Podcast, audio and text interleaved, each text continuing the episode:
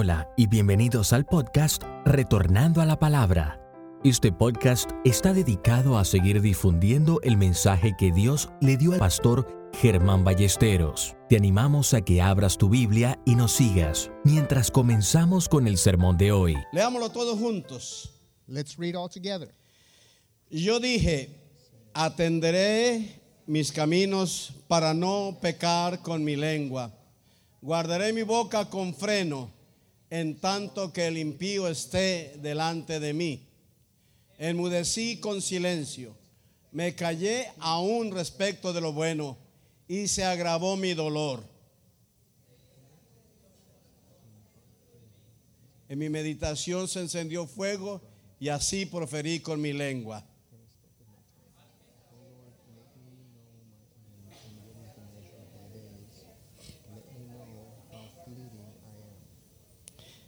Diga conmigo, esta es mi Biblia. This is my Bible. Es la palabra de Dios para mi vida. It is the Word of God for my life. Me dice It tells me lo que Cristo hizo por mí what Christ did for me. en la cruz del Calvario. Me dice lo que soy en Cristo. Me dice lo que puedo en Cristo. Me dice lo que tengo en Cristo. Voy a recibir la palabra de Dios. Mi corazón está preparado. Y le prohíbo al diablo que robe la semilla que va a ser sembrada. Amén. Diga una palabra de bendición a la persona que está al lado suyo. Podemos sentarnos.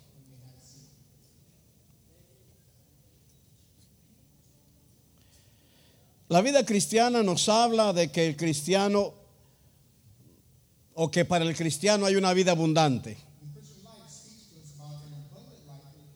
Decimos que eh, la Biblia habla de una vida abundante para el cristiano. Pero la mayoría de nosotros nunca hemos experimentado esa vida abundante. La mayoría de nosotros vivimos una vida cristiana limitada.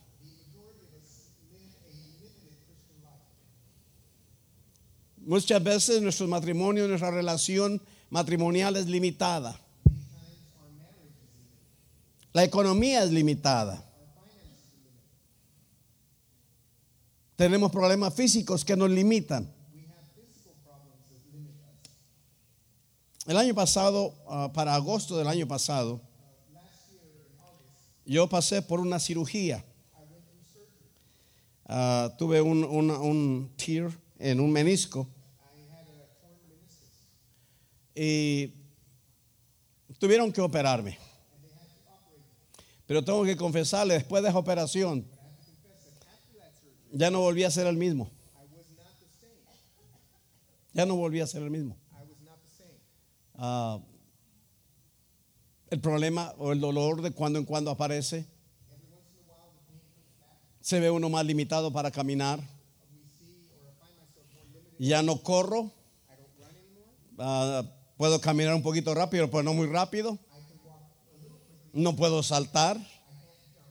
Eh, la cirugía en alguna manera me ayudó porque arregló el problema del menisco. Pero en otra manera me afectó porque me dejó limitado. Ahora sí, como dice la canción, ¿verdad? Del viejo, que anda un poquito despacio ya. Un poquito lento. Por algo que me pasó. Y, así hay muchas personas, hermanos, que ha pasado algo en su vida que les ha limitado.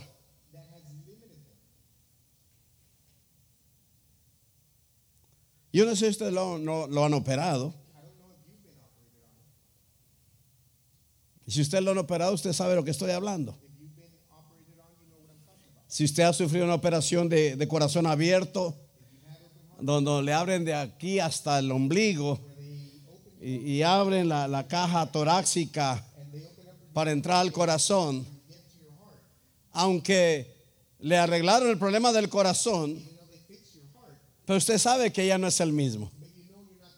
Quedan limitaciones en el cuerpo debido a esa cirugía por la que usted ha pasado.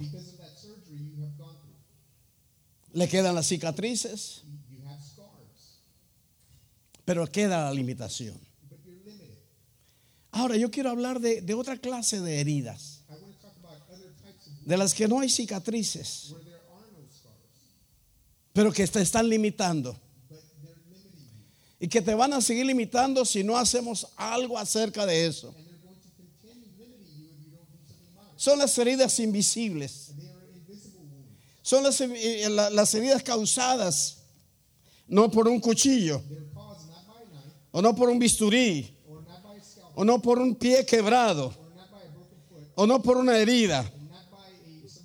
Son, heridas que están dentro de nosotros, que fueron causadas por alguien y nos ha quedado dentro de nosotros el recuerdo de un, de un rencor. Nos, nos queda en nosotros la memoria de un desprecio. There's a memory of someone who rejected. Resuena en nuestros oídos las palabras de maldición que nos dijeron. Nuestro, nuestro ser entero ha sido afectado porque fuimos rechazados desde pequeños. Alguien nos abusó eh, físicamente, sexualmente o verbalmente. Alguien nos criticó. Alguien nos rechazó. A una madre que dijo, no sé para qué naciste. Un padre que te dijo, "Ni para- no sé ni para qué naciste.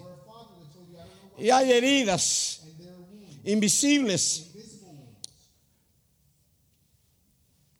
Nuestra memoria es un banco. Nuestra memoria es una computadora. Y ahí quedan esas palabras. Ahí quedan esas burlas. Ahí, quedan grabadas esos desprecios. Ahí quedan esos recuerdos. Esas palabras que nos hirieron. Nos discriminaron por ser hispanos. o Porque no sabíamos leer o escribir. O nos discriminaron por el color de nuestra piel. or maybe because of the color of our skin, o nos discriminaron porque no teníamos papeles y nos dijeron cosas burlonas porque éramos gordos o flacos o chaparros o altos y, nos despreciaron y se burlaron de nosotros y se rieron de nosotros y nos ha hecho daño. Y, lo tremendo de esto, hermano, The tremendous thing about that es que fueron heridas causadas no por el enemigo de afuera. Cuando el enemigo de afuera nos ataca, Uno se levanta a pelear y se defiende. Pero fueron causadas por un ser querido, por un padre, por una madre, o el hijo que insultó a mamá, el hijo que respetó a papá, el hermano, la hermana que se hizo daño.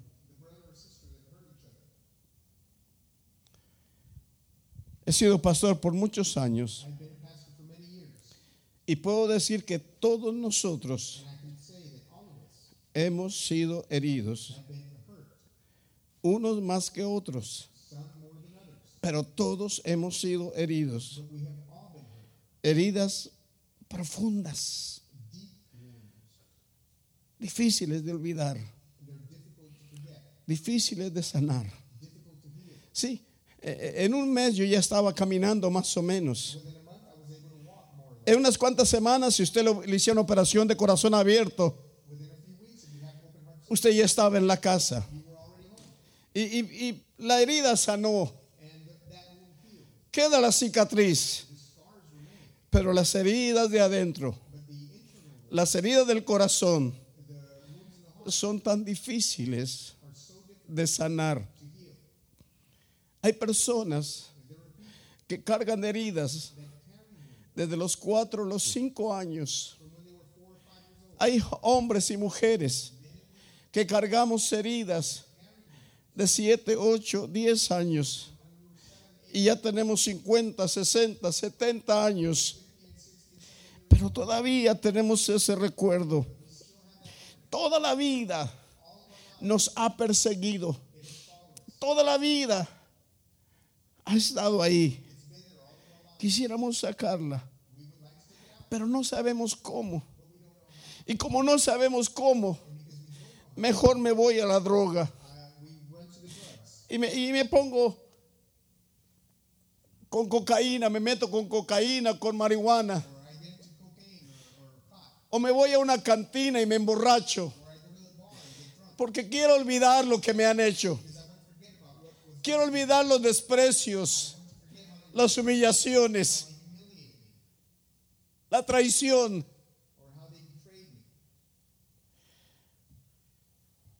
O me voy a un parque.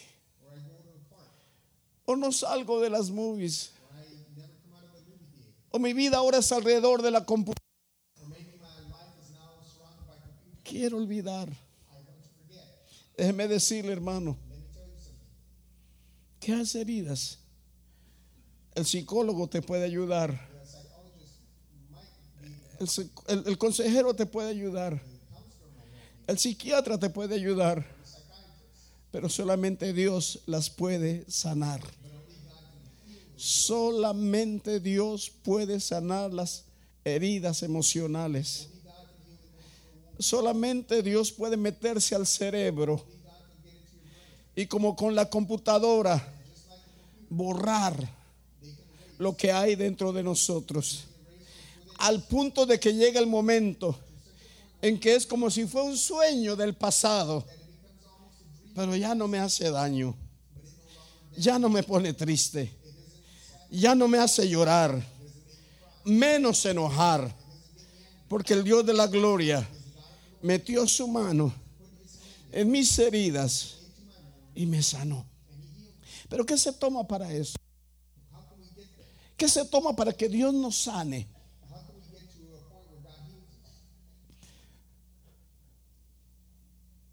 Lo mismo que se toma para que Dios nos perdone. Reconocer.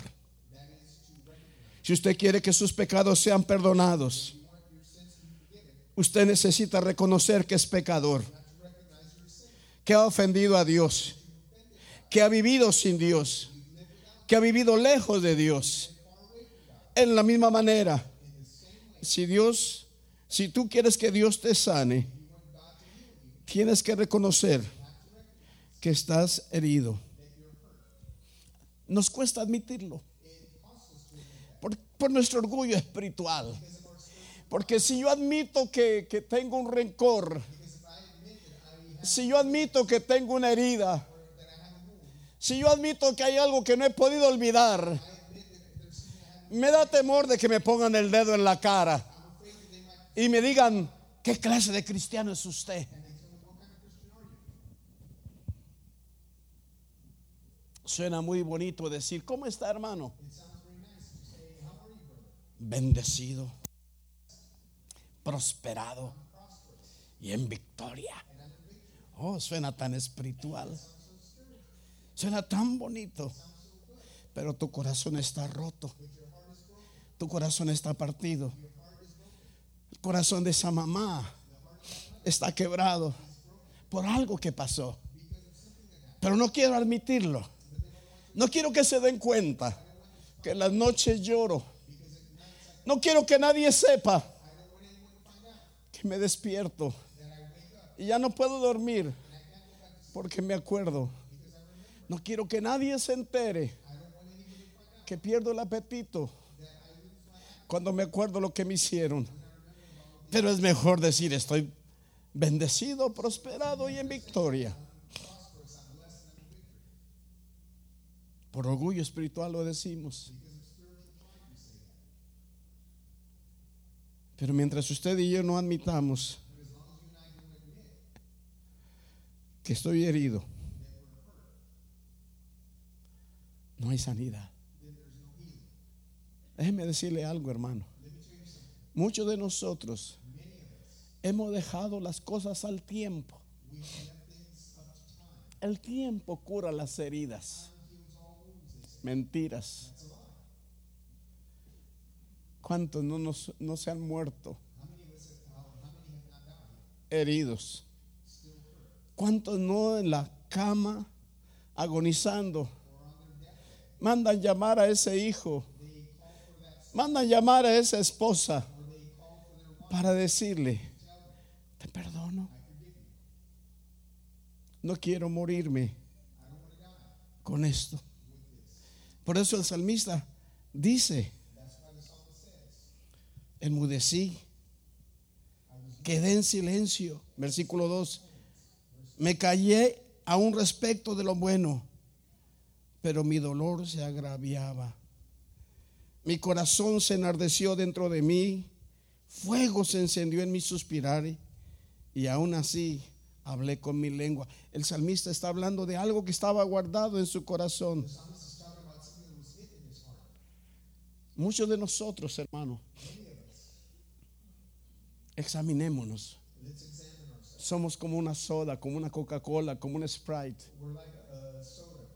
¿Qué pasa con una, un- un- una, una, una bote de soda una botella de Coca-Cola? Usted la sacude antes de abrirla. ¿Qué pasa cuando la abre? Explota. ¿Conoce usted gente que explota?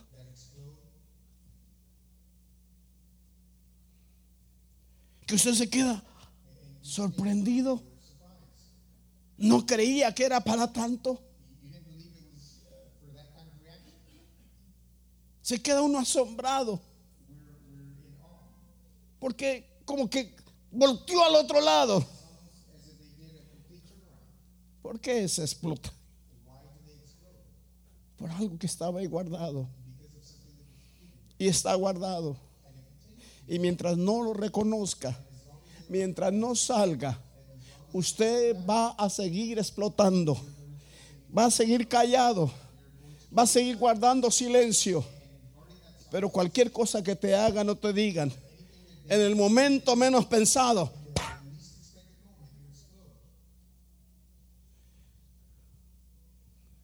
y la mujer que tenías te divorció por eso. Y te volviste a casar, pero seguiste callado y volviste a explotar con esta. Y esta te va a dejar. Y te vas a volver a casar.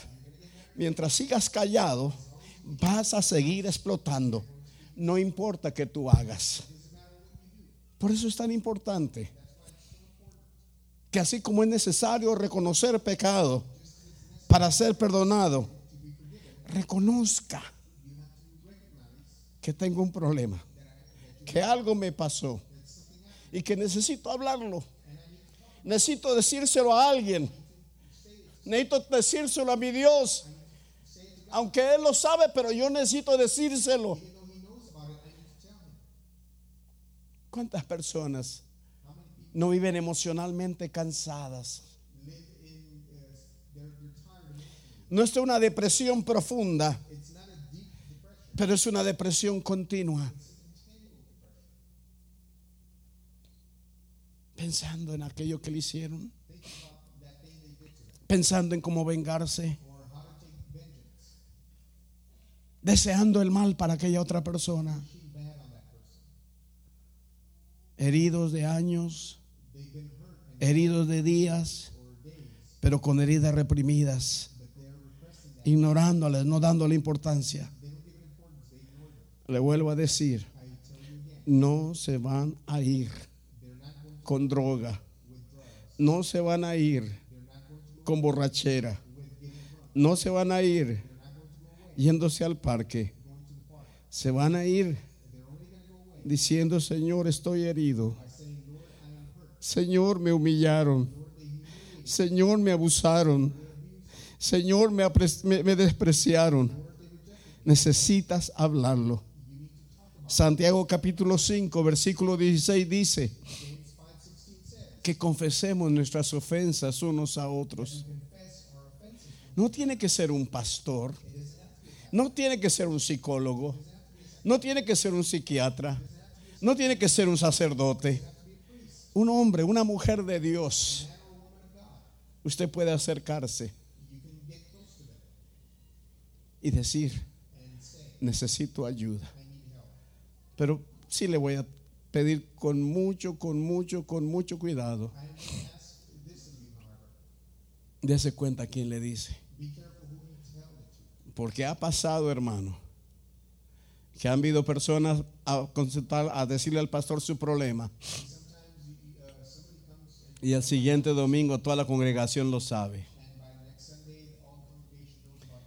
O usted le ha confiado a alguien Or you've confided in someone. Y ese alguien no es una persona confiable And that person is not of y confidence. comienza a regar con otra persona. and they begin telling other people. Y a veces nos cuesta confiar en alguien And por eso mismo. sometimes we really can't trust because of that. Pero hay, hay hombres, hay mujeres de Dios But there are men and women of God que nos pueden ayudar. who can help us. Número dos, primero reconozca.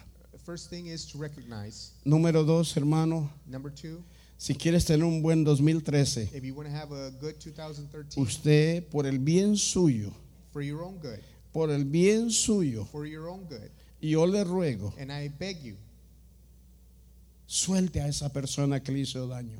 let the person release the person that hurt you. ¿Cómo la voy a soltar? How am I going to release them? Perdonándole. By forgiving them. Y entienda bien lo que es perdonar, hermano. understand what forgiveness is. Hay gente que dice, There are people that say es que tiene que venir a pedirme perdón. to come to me and ask for Él fue el que me hizo daño. No tiene que venir a pedirle perdón. don't have to come ask you for forgiveness. Usted ha sido dañado. You have been hurt. Usted suéltese de ese daño You release yourself from that hurt perdonando, by forgiving. Perdonando, By forgiving. sin ninguna condición. Without any condition. Porque el perdón no tiene condición. Forgiveness doesn't have condition. Oh, dice la esposa al esposo, The yo te perdono, sí. I forgive you Y le ponen condiciones. if you do this or that. No, No.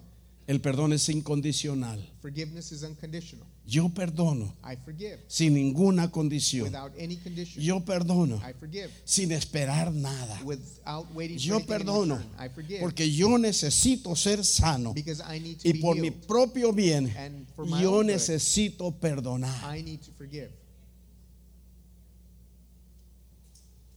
El Señor Jesús en aquella cruz, The Lord Jesus on that cross Padre, said, Father, perdónales forgive them, porque no saben lo que hacen. for they know not what they do. Nadie vino a pedirle perdón a él. Nobody came to ask for forgiveness. Él de su corazón perdonó. Out of his own heart, he Él no le forgave. hizo daño a He nadie, didn't hurt anybody, pero sí desearon que él muriera. but they did want him to die. Y él dijo, los And perdono, he said, I forgive them.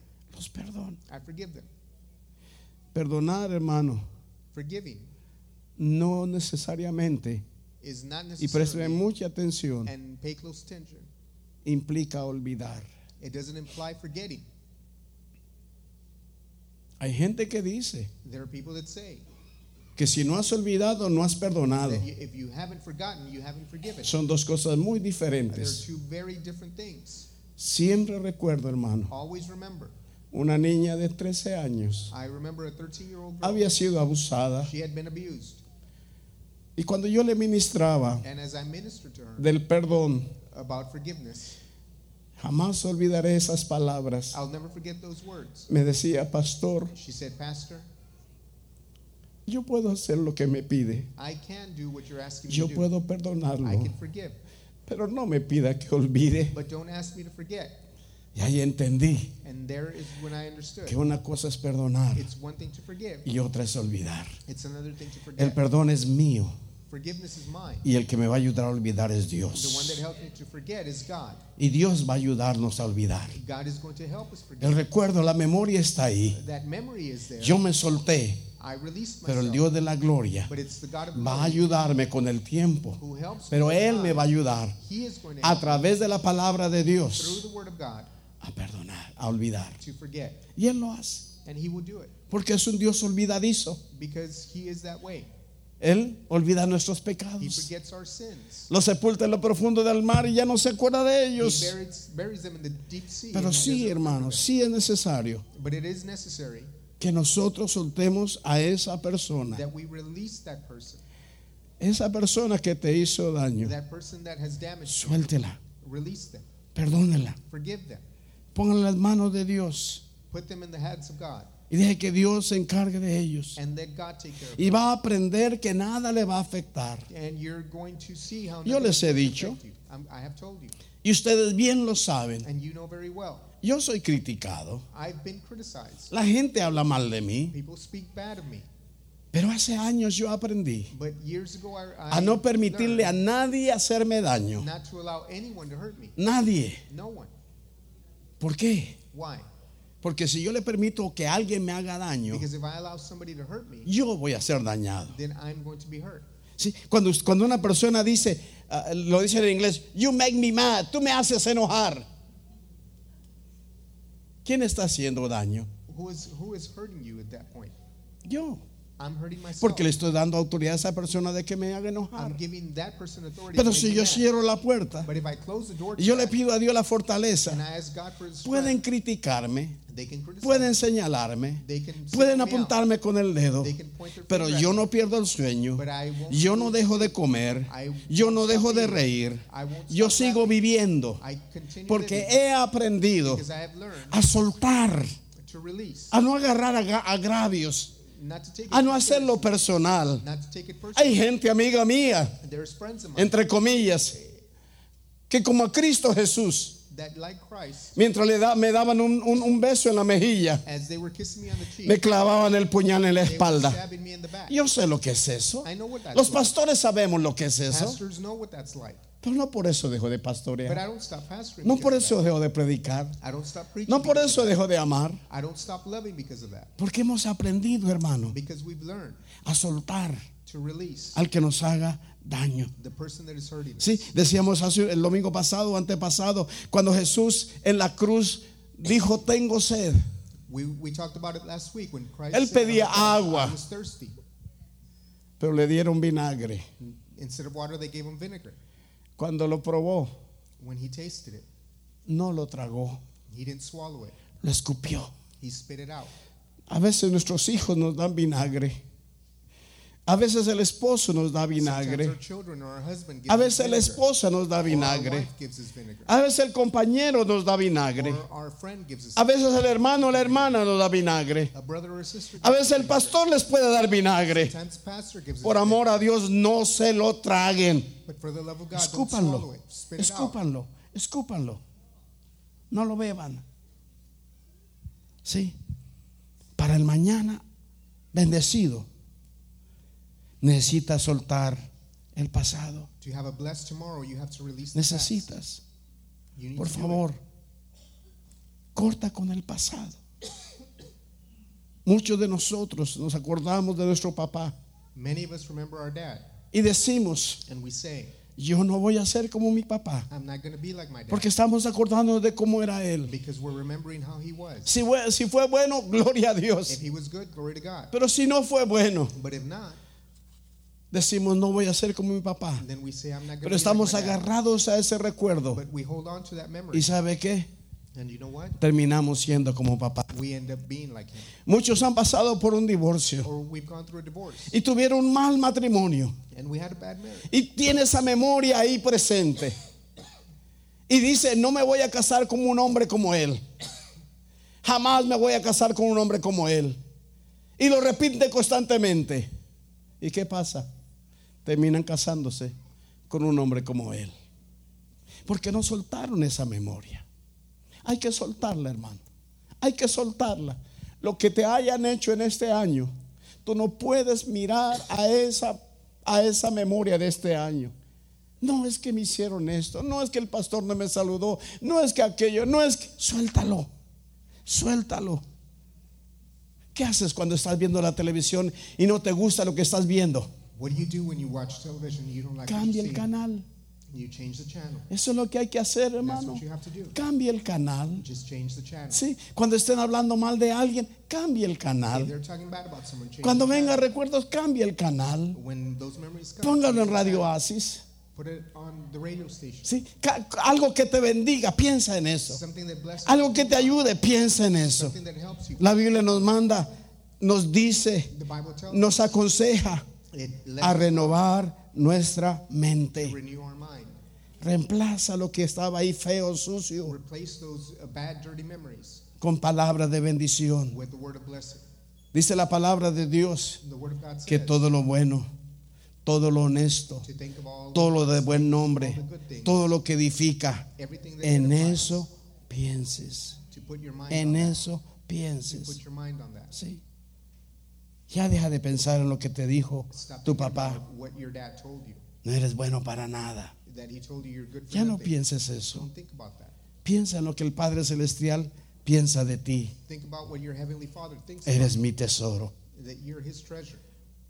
Ya no piensa en lo que te decía en la escuela, que eras fea. Piensa lo que Dios dice de ti. Think about what God is telling you. Sí, e- es cuestión de hacer decisiones personales. Todo lo negativo que te dijo papá o mamá, que te dijo el maestro, que te dijo quien te haya dicho, es mentira. Todo lo que Dios te dice en esta palabra es verdad. Es verdad.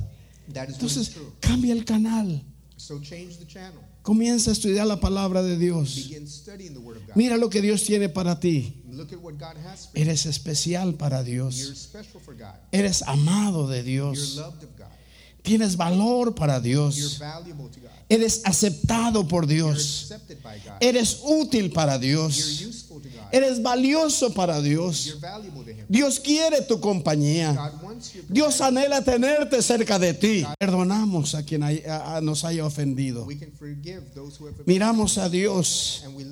Si hemos fallado a Dios, le pedimos perdón. Le vamos a dar el primer lugar a Cristo en todo. Esa es la meta. Que, que- que- que todo lo que yo haga, si mi hermana está cocinando, mientras cocina tiene a Cristo en la mente. uh, Que, que- que mi hermano está trabajando y mientras arregla ese carro, tiene a Cristo en la mente. Que mi hermana está en la oficina y mientras está ahí en la computadora, tiene a Cristo en la mente. Que mientras usted va de regreso a casa, tiene a Cristo en la mente. Sí, eh, eh, eso es tener a Cristo primero, mi hermano. Meter a Cristo en tu vida.